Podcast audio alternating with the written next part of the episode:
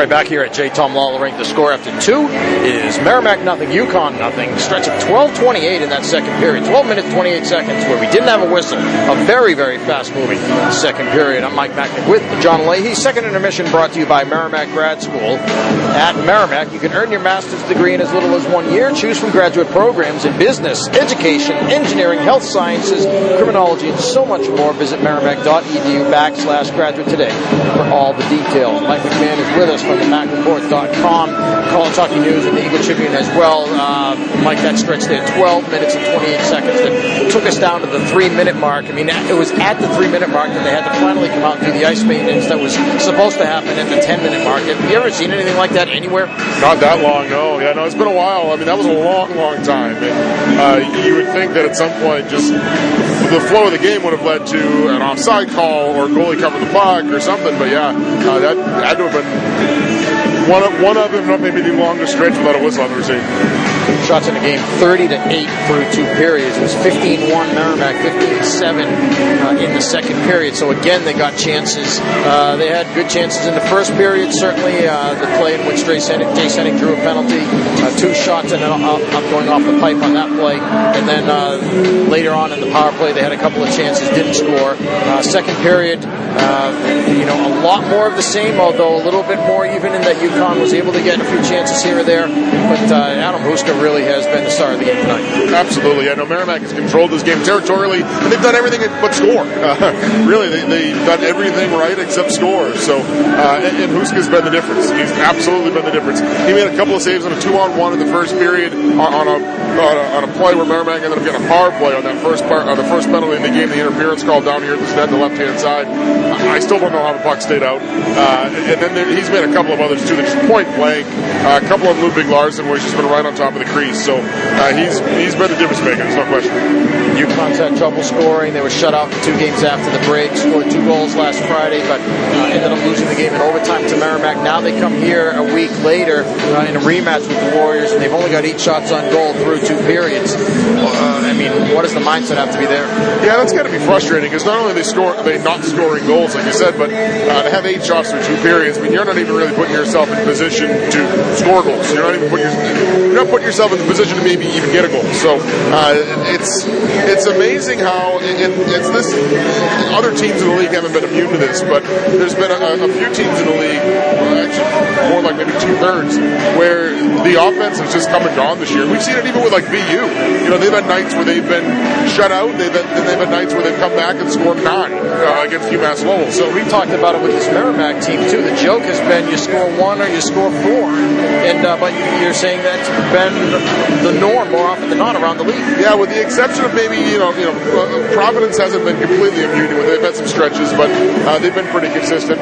Really, the one team that hasn't had an issue with it this year has been Northeastern. That's about it. Uh, everybody else has had some ups and downs, but Providence, know, pretty uh, close second, I think. You know, they've had one little blip there in December where they had a, a pretty bad game against RIT. But for the most part, they've been pretty consistent. But other than that, uh, every team has been hot and cold when it comes to wins and losses and scoring along with that.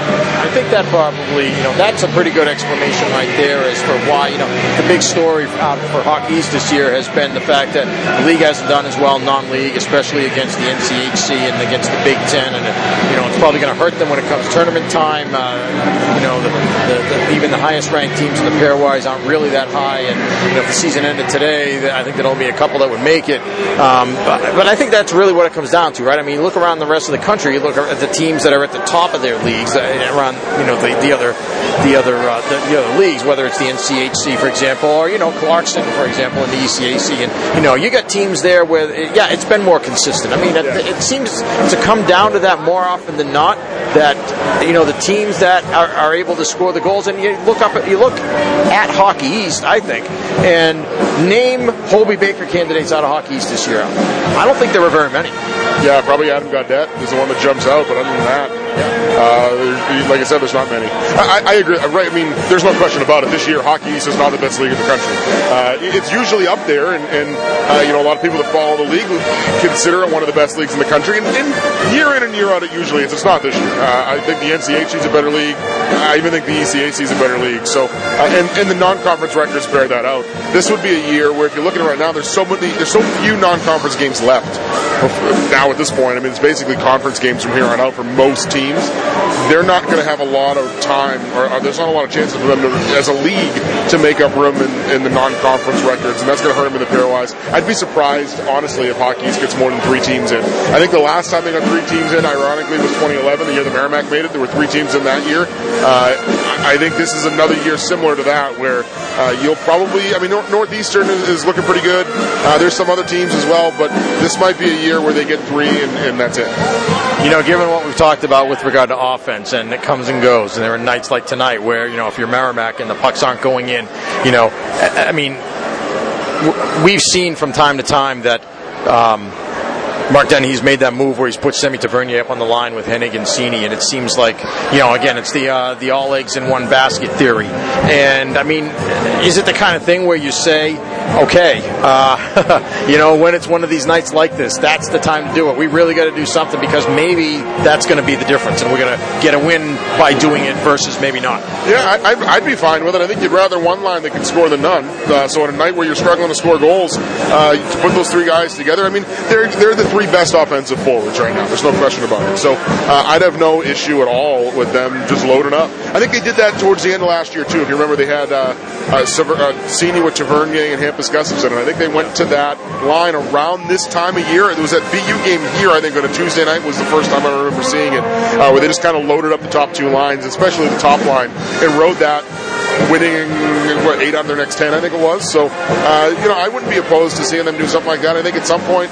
you'd rather at least one line that you know you can throw over the boards that can score anytime they're out there. Uh, and, and that's not to suggest that the other lines can. I just think that the other lines are. Well, right now, none of them can. It's zero zero. So exactly, yeah. And I think that the other lines, probably from a personnel standpoint, are, are, are better defensive checking lines than they would be scoring lines anyway. Mike, we're going to get your thoughts. Uh, Patriots, Tennessee tomorrow. Who do you like? Uh, I don't see the Patriots losing this game at home, not to Tennessee. Uh, I think we'll, we'll see if they end up with Pittsburgh. That's that's the toughest draw, but I don't I don't see them losing tomorrow. Uh, Karl Stollery makes the Olympic team, the Canadian Olympic team. Are we going to see him out on the ice? Is he going to play for that Canadian team, first of all? And second of all, I know you were looking to see anybody else from, from Merrimack ever make it to the Olympic team. I'm trying to think, maybe from one of these other countries that, uh, uh, you, you, know, that uh, whether it was Italy or something like that, Sometimes a guy have dual citizenship or something, you know, going way back. Maybe a guy like, I don't know, I'm trying to think, Aggie Casale could bring possibly, I don't know. Have you been able to do any research on that yet or anything? Or, you know, does it look like Stollery's the only one? And, uh, and, and, and, again, you know, where does he fall in the depth chart? Yeah, I haven't found any but any other Olympic players. I, I, found a couple of guys like that that have played for countries in the World Championships, uh, but nobody that's played on an Olympic roster. So I believe I believe that he's the first Olympian from the school. Now, who knows? There could have been something. So, do you think that's the first Olympian at all, not just Olympic hockey player?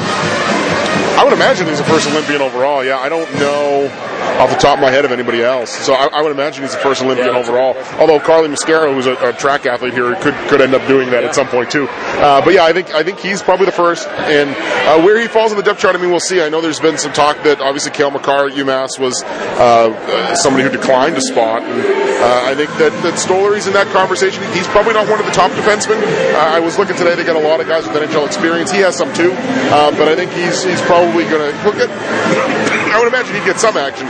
He's played in uh, two or three pre-tournament or pre-Olympic tournaments for them, so that, that's a good sign. All right, thanks a lot, Mike. We certainly appreciate your time. Uh, folks, check out his work, themacreport.com, College Hockey News, and also the Eagle Tribune. All right, appreciate it, Mike, and uh, enjoy the game tomorrow night, Patriots game. We'll talk to you next week. Sounds good. Thanks. All right, that's Mike McMahon. The score here is Merrimack nothing, UConn nothing. We'll be back with more right after this. This is Warrior Hockey.